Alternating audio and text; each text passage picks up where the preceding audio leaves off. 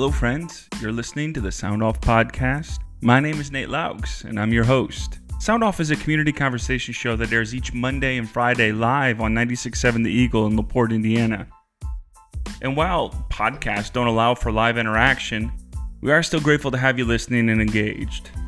So please help us out by subscribing and rating the Sound Off Podcast on Apple Podcasts, Spotify, or wherever you're listening from. Share the podcast with your friends and enjoy today's conversation. Welcome to this podcast of Sound Off from August 1st, 2022, with your host, Nate Laux. Nate's guest today is LaPorte County Councilperson Earl Cunningham. Now, here's your host, Pastor Nate Laux. Welcome, friends. Thank you so much for listening to Sound Off today. It is August 1st on Monday here in LaPorte County. It's beautiful outside. I don't know if you've been there, but the weather's great. Um, and we've got in the in the studio with us today, LaPorte County Councilman Earl Cunningham. How are you, Earl? I'm doing great. Good. Good to we, see you guys. We were just talking about, you know, the history of LaPorte basketball, especially in the 80s and the 90s when you were coaching there in the 80s. Um, who would you say uh, probably is the best player you coached? I had a lot of great players. I'm not going to get into No, no, was Yeah. well, they're all listening, I'm Yeah, sure. So, no, um, I had a lot of really, really good players. Everybody thinks that my immediate answer would be Delray because Sure. of the of the um, fame that he had. But when you really look back with that team with Gales and Rogers, and there were five Division One players, Mm-hmm. there, most people don't realize Gales didn't play at Michigan City as a freshman. He scored 2,000 points in Mississippi as a freshman. He was the leading scorer and leading rebounder in his conference as a ninth grader. His dad lived in Michigan City, and mom was having some trouble disciplining him. Same up here, and it was a blessing. So we had him for three years, pound for pound, inch for inch. There's another kid named Mike Lemons that was like a miniature Michael Jordan. yeah. Um, so yeah, I- Some I great tell talent, though, that yeah, I don't ever say who's the best player. I say this guy was the best shooter. This guy was the best rebounder. That way, I can name about twenty people. Okay, no. All right, here's one. Here's one because a lot of coaches listen, or a lot of coaches. Who would you think was the best teammate? Because again, that might not even be the best player, might not even be the best shooter. Who are some of those guys that you said would have been the best teammates? My very first year, we had a kid that uh, the previous coach told me he was going to cut him. His name was Wayne Bill, and uh, when I saw him the first, I had been hired that summer. When I saw him right after being hired, I told him, I said, "Well, I can tell you right now, it's your lucky day because uh, you were going to get cut." He'd already made his mind up. You weren't in the top twelve players, and I'm going to tell you right now, you better be in the top five by the time we were ready to start. I said because you're a senior and I've got good juniors. You better work hard this summer Essentially, I don't need you, right? Unless six, a six one kid that couldn't dunk became one of our valuable assets. I mean, yeah, I tell people all the time, nobody's ever gotten more out of their natural talent than Wayne Buell. Loved the kid. He'd, he'd run through a wall for you. Started every game. We was, he was playing with a 6'8", 6'7", 6'5". Delray was a 6'4 guard. He's 6'1", playing forward. Ended up leading our team in offensive and defensive rebound totals wow. didn't lead in offense or defense, but he led in the totals. Ended up getting a scholarship because of that, because they couldn't believe that he was a better rebounder than the big guys we had. But he was like a Larry Bird guy. He just ran to where the ball was going to be. He just seemed to know it, right? He, he was like had a nose for the ball. So he's one of the guys that I always talk about. You know, there's there's always room. I tell people if you're the best defensive player, best rebounder, best passer, there's going to find a spot for you on the bench. Sure, sure. So let's get into talking a little bit about what's happening in the county. We could trade basketball stories all day because I'd love that. But I know people want to hear about what's happening with the county council, these kind of things. Now you have had multiple. Actually, you've had you did I think maybe an eight year stint, and then in 2020 you got back onto the council as well. And so you've been on there for a little over a year, year and a half, two years now. Year and a half. yeah. Um, and and it's been an eventful year and a half, right? I would say so. Very eventful, certainly. So- and it's a unique uh, because uh, when I ran the first time, I, I said when I ran in 2006 that I thought there should be term limits, and that I assured people that I would only run two terms. And I then endorsed Randy Novak, who was in my On district. council still Ran- yeah. Randy and his wife were both former students of mine, and I knew he was a great guy. And I endorsed Randy, and then set out. And then I said, I'm not going to run against the guy I endorsed. I'll wait for an Mm-hmm. race. So that's why I held off until 20. What kind of student was Council President Randy Novak? Very good student. Good, good. Very good student. All right, so uh, let's get to some questions. If you've got a question for uh, County Council Person Randy, or sorry, Earl no, Earl Cunningham, Randy's Earl not Novak, here. Randy Cunningham, whatever one of them. One of them. Uh, Two one nine three six two zero five two two. All right, a few months ago, you did vote in favor of uh, a tax increase in Laporte County, uh, and it was a controversial tax increase by some. Many people thought it was a no-brainer. You had to do it. Um, and this is the public safety local income tax, and it raised taxes about 0.5 percent. But that money will need to go for public safety purposes, correct? It needs to go towards the police, the fire, the Right. EMS, these kind of things. Now, I know you had some deliberating about what that increase would, you know, ultimately be decided on spending these kind of thing. But explain to our listeners why you ultimately did vote in favor of the increase. Ultimately, it came down to whether LaPorte County was going to survive with paying our sheriff's deputies. Our, our we have a million dollar twice a year we pay for their merit pension, and had it not been for the riverboat funds, we were in trouble already. And maybe uh, Mayor Dermody, he was the best salesman. There's no question. Dermody did a great job selling it, but when we look back at it now, virtually every governmental unit in LaPorte County is going to look back and say, if we didn't have this, we were struggling because you just can't compete. You've got to pay those guys enough money to take them, keep them from going to Valpo or to Chesterton or wherever they might go.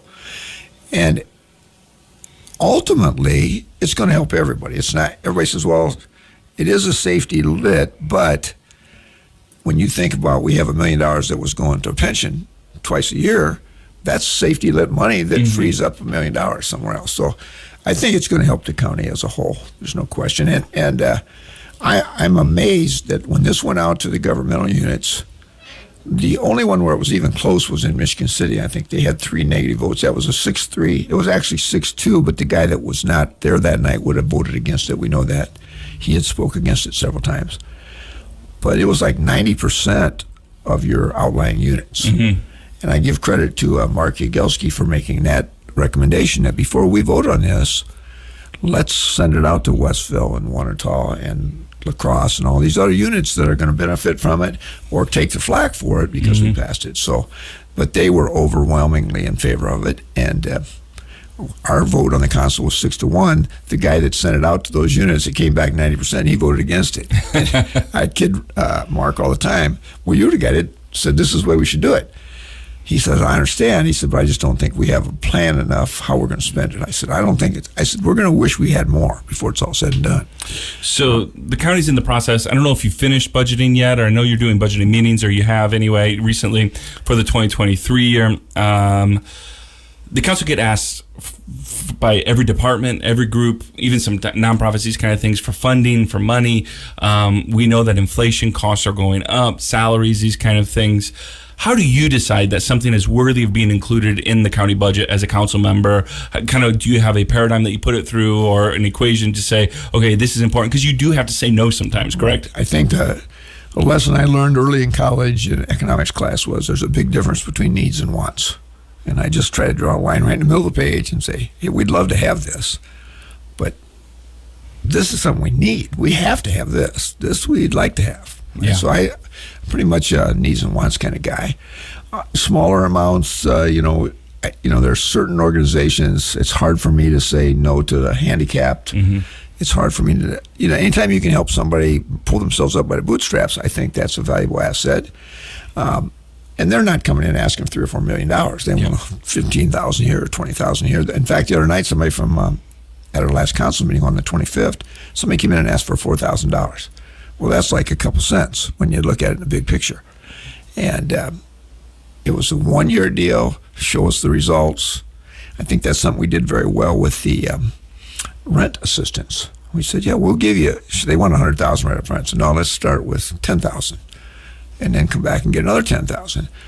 As long as we see it's being spent properly instead of just divvied out to your friends and neighbors, then we can keep funding it. And I think that's going to work. I mean, they've done a great deal as far as weeding out people that really deserve this money, the rent assistance, and people that are trying to pull a con job because those are people are out there. There's no question. For sure. We've got Earl Cunningham, LaPorte County Council member, on the show today. If you have a question for Earl, the Liquor Vault on air line is 219 362 0522. You're welcome to call or text me your questions. If you're shooting with us online, you can put your questions there in Facebook or YouTube, and I'll get those as well. Let's get to a caller. Hey, thanks so much for calling the show. Thanks for listening to the Sound Off Radio Show. What's your question for Councilperson Earl Cunningham? Thank you for coming on the air, Mr. Cunningham. This is Steve Hollifield here. Hi, Steve. How are Um, you? fine, sir. How are you today? Good.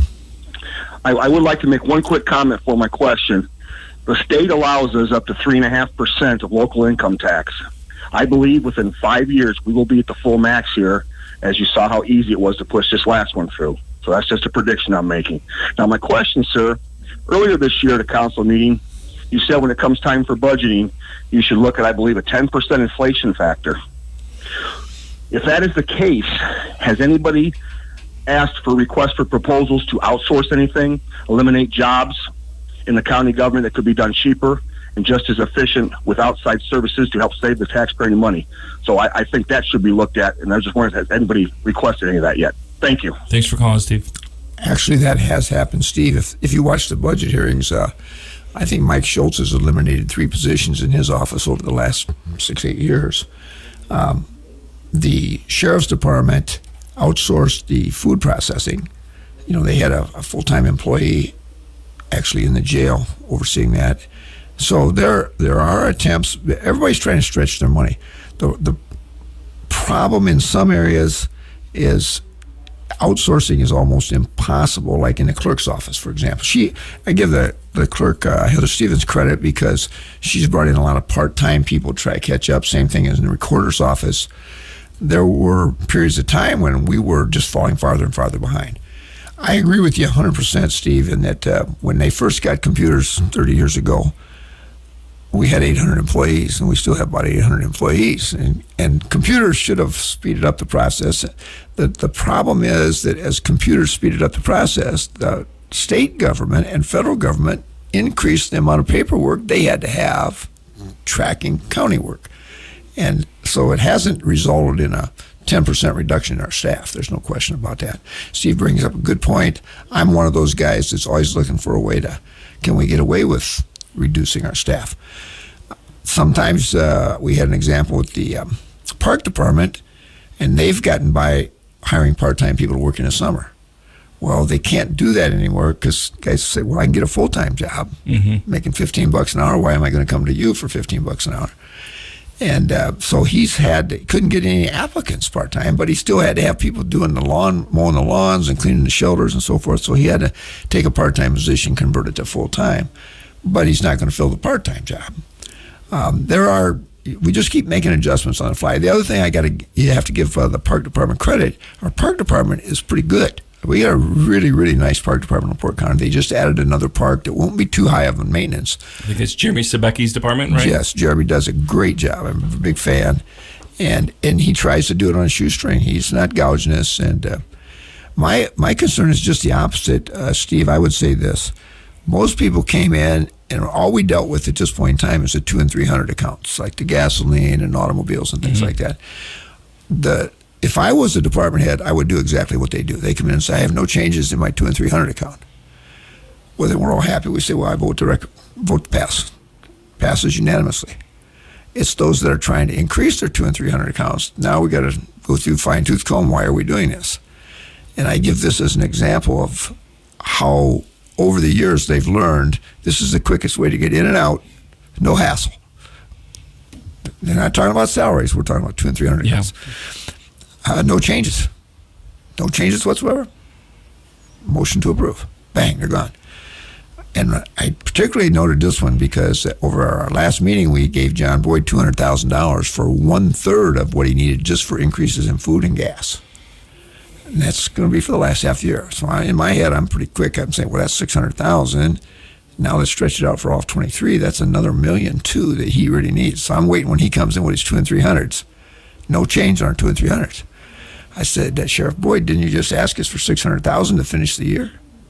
You need 1.2 if the price of food and gas doesn't go down, you're going to be 1.2 million short, correct? He says, "Yeah, but we'll just come back in and ask for it next year." and that's part of our dilemma that we've be- we've built a culture of. And part of that was because the state would only let you grow by three percent, four percent, five. They had a growth factor. Yeah.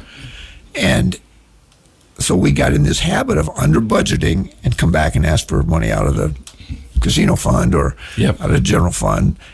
And it's hard to tell what our real budget is. So yeah, you're you're approving a budget each each year that's really not an accurate budget. No, it's Yep. a, it's an underinflated budget. Yep. That's what it comes down to. We know that the price of gasoline is not going down to two fifty. Yep. Or I shouldn't say no, but I'm pretty sure it won't be Yeah. back to two fifty. Yep.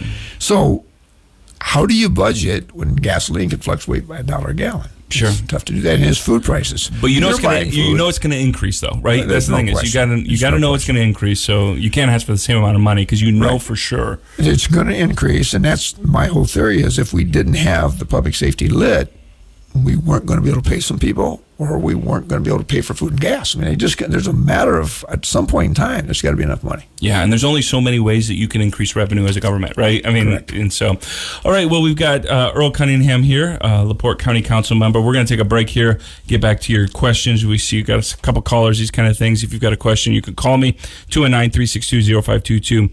You can also text me that same number 219-362-0522, and uh, we'd be happy to take your calls here and uh, answer any questions you might have uh, about the Laporte County Council. So thanks so so much for listening. We'll be right back here only on 96.7 The Eagle. Welcome back, friends. This is Nate Laux, and you're listening to the Sound Off Radio Show only on 96.7 The Eagle. We've got Laporte County Council person Earl Cunningham here in the studio with us. Glad to have you, Earl. If you've got a question for Earl, the Liquor Vault on air line is 219 362 0522. You're welcome to call or text that number. Again, that's 219 362 0522. We'd be happy to hear from you. Let's get to a caller. Hey, thanks so much for waiting on the line. Thanks for listening to the show. What's your question for Earl Cunningham? Well, my name's Larry Reeves, and I'm glad I'm glad Earl's on the council.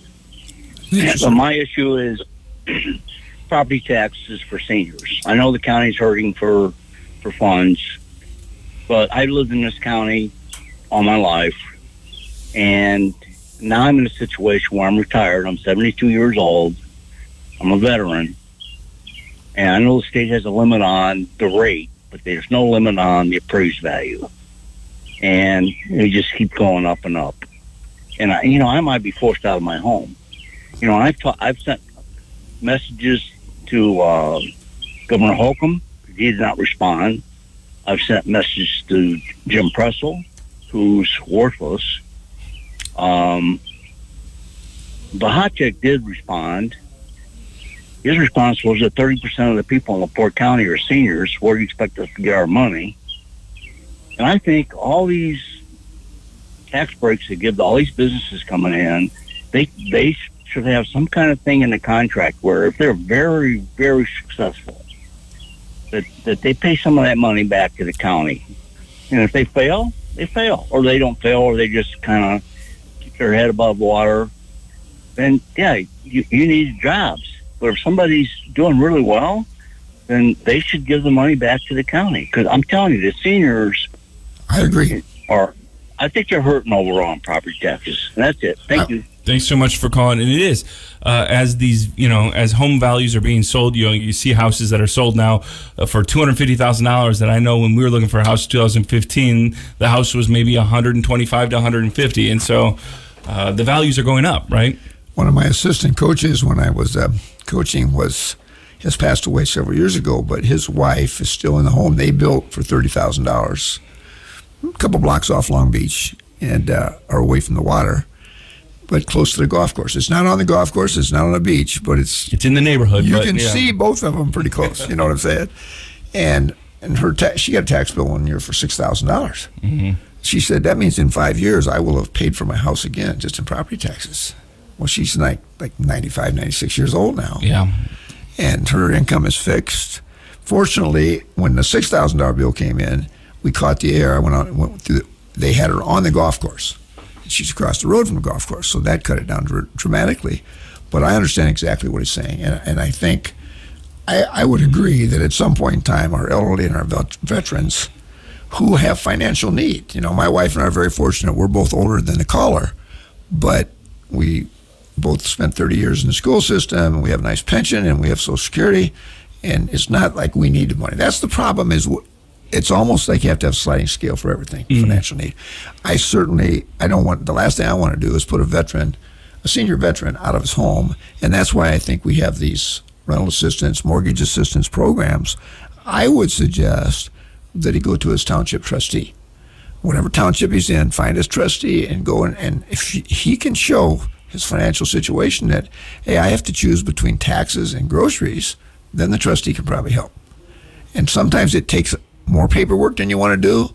But if that's what it takes to keep in your house, then you probably should do that. So that would be my first recommendation. He can give me a call later. Uh, my home number, uh, let me give you my cell number because that's the one I answer more often, is at 219 861 7070. But I agree 100%. We can't be forcing veterans and, and seniors out of their homes.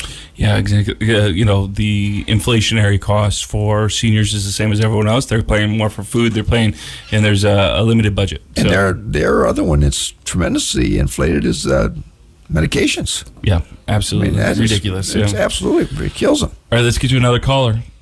Hey, th- oop. Hey, thanks so much for calling. Thanks for waiting on the line. We've got Earl Cunningham here, Laporte County Council member. What's your question for Earl? Good afternoon, gentlemen. Hey, buddy, how are you? Good, good. How's it going, Mister Mister Cunningham? That sounds like one of my former basketball players in the middle '80s. Yeah, he's on that. He probably was on that team that came into Laporte with Chico and Terry and Dozo, right? Weren't you on that team? Was he was he the one that you mentioned was the best player you had? well, I get it. There was No, an that, interesting I was, story. I was, the one, I was the one playing with all the five Division One players. interesting So story. you, you had young a man- you had a role on the team, right? You had a role. yeah, exactly. He was a, he was a great practice player. One of my favorite stories about him is his brother was going to Laporte or to Marquette at the same time. We were playing a Marquette game, and his, Marquette coach, a friend of mine, had taken his brother out. I said, "Put him back in." I'm putting Bobby in, and so Bob went in, stole the ball from him, went down for a layup. That's his claim to fame. So you're at least better than your brother, right?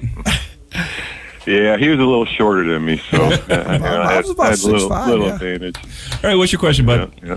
Uh, hey, uh, you know, my road's been on the news lately for being one of the most dangerous roads in the county. Um, 900 west and uh, 400 north there. Pretty big drop off on both sides. Yeah, well, people just drive like idiots. That's number one. But uh, it's at the end down there. But um, when they when they come cut the, the the ditch, they don't they don't bring the articulating one. They just bring one that just drops a little bit on the side, and they can't they don't get the trees back. I mean, down at the corner, if you're in a, a little car, you can't see out. That's the problem Right. with a lot of accidents. right. So they really need to do something about that corner. And there's a there's a big pothole right there. If you if you're in a truck pulling a trailer, you're either going to hit it with your truck or you're going to hit it with your trailer. You can't avoid it because there's it's too narrow, you know. So uh, if I don't know if you could have them, you know, maybe bring the nicer mower down our road, maybe we wouldn't have so many accidents. Because the other one just you know can't really do the right job. Yeah, I understand exactly what you're talking about, and I'll right. I'll give Well, Dwayne guys, uh, I'll give Dwayne at the County Highway Barn. I'll give him a call on that. And Okay. and I know part of your problem is you and I have discussed this. I think in the past, one of the reasons they don't get any tickets on your road is because there's no place to pull them over.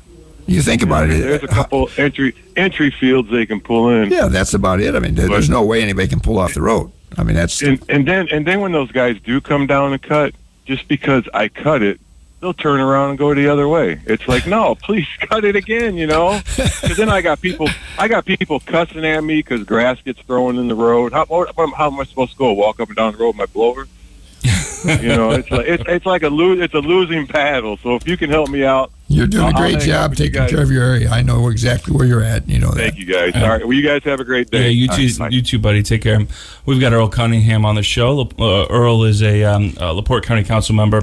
Uh, here's a question for you. Um, the 39 North corridor needs some investment into its water infrastructure to accommodate its residential and industrial growth uh, that's happened there. Now, the city of Laporte has said they'd like to make those investments for the 39 North area if and only if they agree to annex themselves into the city. Has the council considered making those investments in that area instead? I know there's discussions. I'm not on that committee, but I know there are discussions with either a water tower, fixing the, the size of the lines. They don't have enough pressure for. Yep. That's it's a fire issue for some of it. Yep. Uh, fortunately, we got a, a retired fireman on our Randy's a retired fireman, so he's on that committee. I know that. Um, but uh, we're obviously we don't want to lose county revenue as well. I mean, they pay a lot of taxes out there.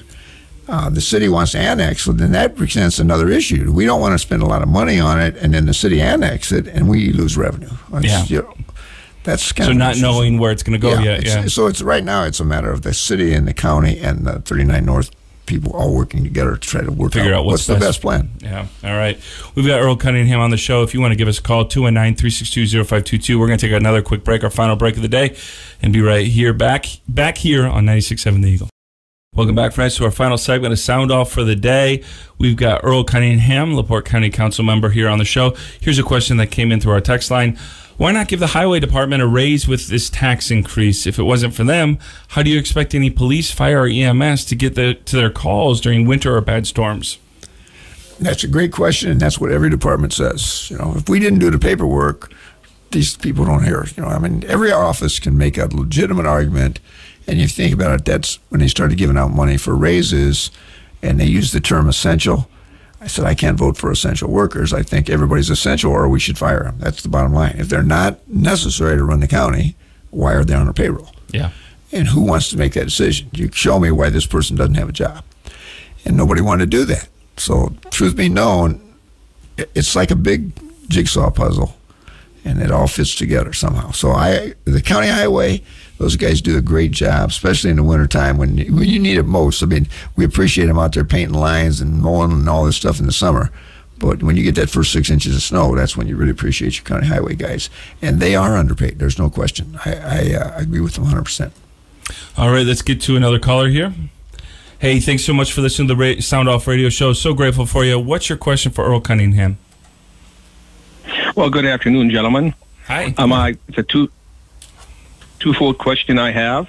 The first part is I know that Michigan City is looking for help from the county to you know repair their bridge over there by you know the park, and I under, don't understand why Laporte County to have their hands on that since that's in the city over there.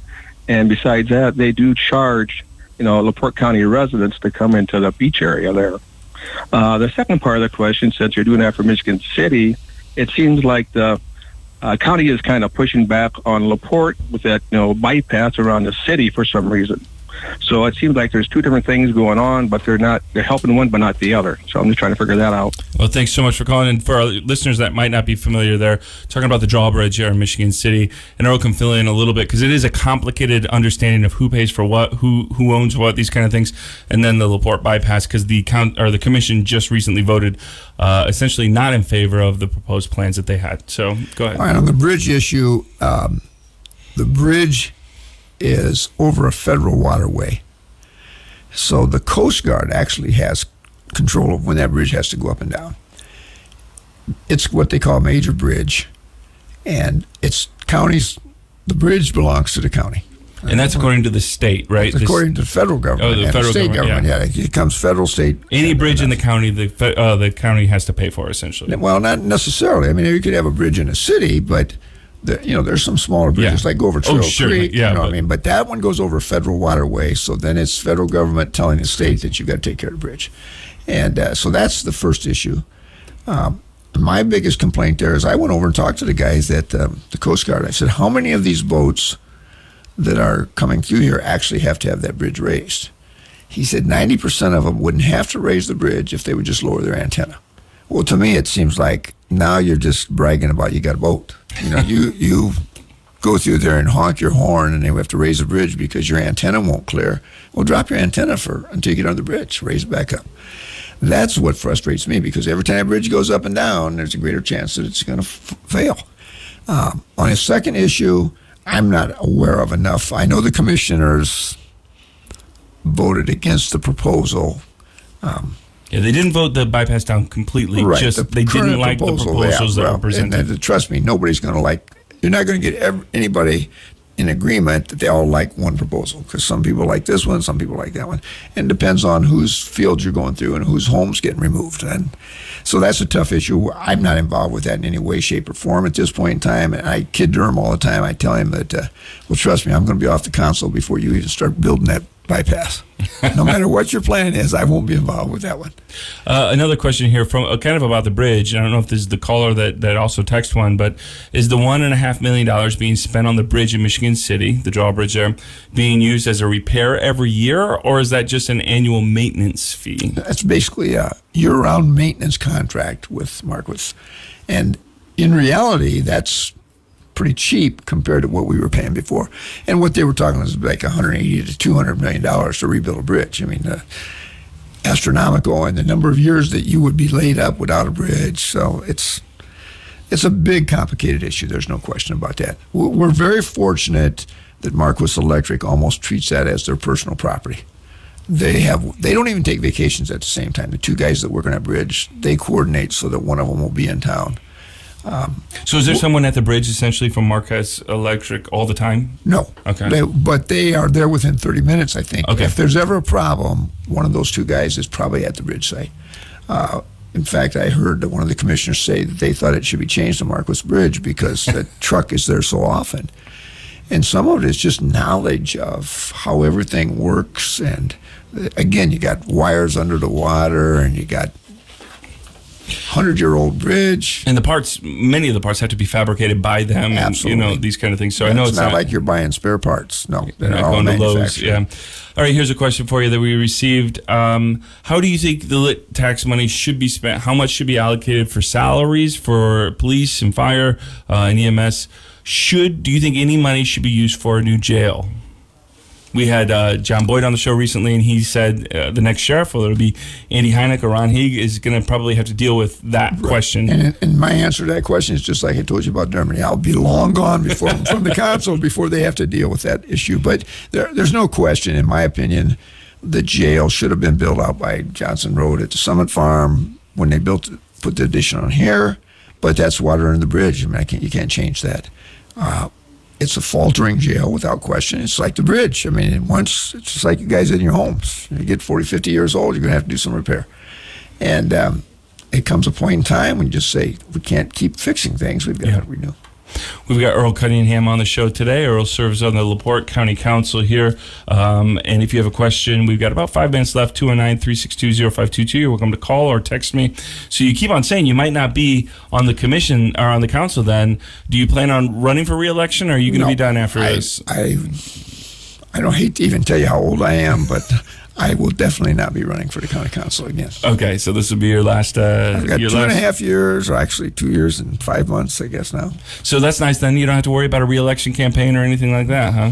That's there's no not going to be a reelection campaign for Earl Cunningham. Do you think it gives you a little bit of freedom, though, to also vote conscious to say, you know what, I don't have to worry about what votes are going to, you know, I'm, I, I really can think, not to say that you do this all the time or anything, but I, I'm, I know enough politicians to know that if it's an election year, votes are a little scrutinized a little harder. That's you know? one of the things I was very fortunate. I didn't run for political office until I was comfortably retired, and it wasn't like I needed the money, so I never worried about getting reelected. It's if I don't get reelected, I don't get. Re- I have some more free time, and I'm not going to starve. So I've never thought about how does this play politically. I know that you're absolutely right. There are some people that do that, and it's tougher in an election year, but. Uh, that won't affect my thinking at all. So here's a question that we received here. Um, the Plan Commission, LaPorte County Plan Commission, recently asked a proposed subdivision near Rolling Prairie. We had two responses: a celebration that more growth isn't going to happen in that area because they didn't want that, and also anger that the county isn't willing to allow new housing development. So we had both groups. I, I saw them online as well. Right. Uh, you know, what, what, what do you? How do you balance that? Do you think the county needs to grow? You Oh, know, the county definitely needs to grow. We've been stable population for about 40, 45 years. but nobody wants a subdivision in their neighborhood, though, right? well, that one was particularly complex just because of the exact location surrounded by farming. Um, I think they said 3,500 to 4,000 cows, and they want to grow dairy cattle.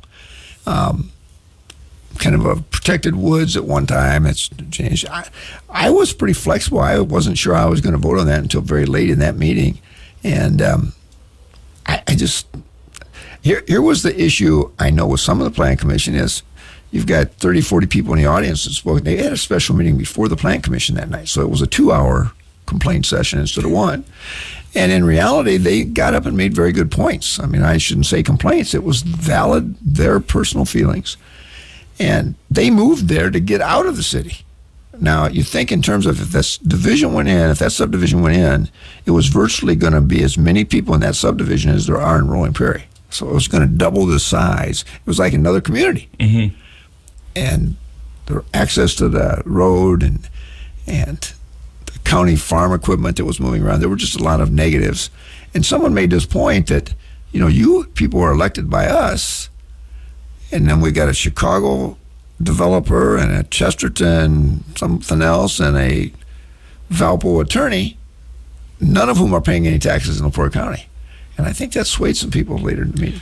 The the I, I guess And, and another good point, let me go on there. Yeah, go ahead. There's a lot of open lots in current subdivisions. Well, until those are filled, I don't know that we need to stretch. And here's my idea on the growth. That's kind of halfway between LaPorte and Rolling Prairie. Well, the growth should start at Rolling Prairie and at LaPorte and grow to the middle instead of starting in the middle and growing to both ends. And that's my opinion. I mean, that's I think that's the way growth should occur. Michigan City growing toward Westville and Westville growing toward Valpo and LaPorte and Michigan City all at one time. But I don't want to go out and put a spot right in the middle of where, let's say, Purdue North Central is, mm-hmm. and then say, well, we're going to build toward Michigan City and Westville. How do you then get developers to want to do that right this developer wants this specific spot it's a wooded spot they, they want to put a subdivision that has some trees there's kind of things so you can't just say well go buy this farmland over here it's a better farmland for you to buy or this area over here because they don't want that they want that one so how do you how do you because we see development happening in Porter County, Lake County, St. Joe County. and We don't Right. see a lot of new housing development here in LaPorte County. So what do we what can we do to encourage housing development, but also be kind to the neighbors that live there, right? Exactly. I mean, it's, it's you've got to be able to get along, and and I think the number of people that could have been in that a 200 they lowered it from 300 houses to 237, but if you say three people times 237, you're up to Rolling Prairie's population. Yep. That drastically changes the school system. It changes your, you know, we're going to build a new Rolling Prairie base out there. They're already started. That will help for EMS, but it changes the dynamics when you have that many people in such a small area. And I know uh, to speak for Tom Dermody, who has said it on here before, he'd be happy to have the development in Laporte if they'd like it. Absolutely, and there are some areas they could be a lot closer to the city. So, so I want to thank you so much for being on the show, Earl. I'll give you the final word. What do you want our listeners to know? One thing I want to say because your guest last Friday was Tim Frankie. Yeah. And uh, you forgot to mention that Tim Frankie is a member of the LaPorte County YMCA board. He's an invaluable asset, and uh, we've worked together for a couple of years there, and I love working with him. Yeah, he uh, he's a good dude. That Tim Frankie is county or city council president. And if you didn't listen to that show, you can find that episode on our podcast as well as will this one will be as well. I want to thank you so much for being on the show, Earl. Thanks for answering the questions. Thanks for being honest. I appreciate you, buddy. We'll be back on Friday for a new show, new episode. If you ever have a, a an idea for a guest, let us know. Give us a call, th- or don't call, don't call this, don't call the studio. Once this is done, this show, nobody wants to hear from you. All right. So email me at soundoff at 967theeagle.com. All right. Hey, be good to yourself, be good to others. Keep listening to 967 The Eagle. Thank you for joining us and voicing your opinion on this edition of Sound Off. The views on Sound Off are those of the host or callers and do not represent the opinion of 96.7 The Eagle, Spoon River Media LLC, or the sponsors. Sound Off airs every Monday and Friday at 12:30. Please mark your calendar and join us again for the next edition of Sound Off on 96.7 The Eagle.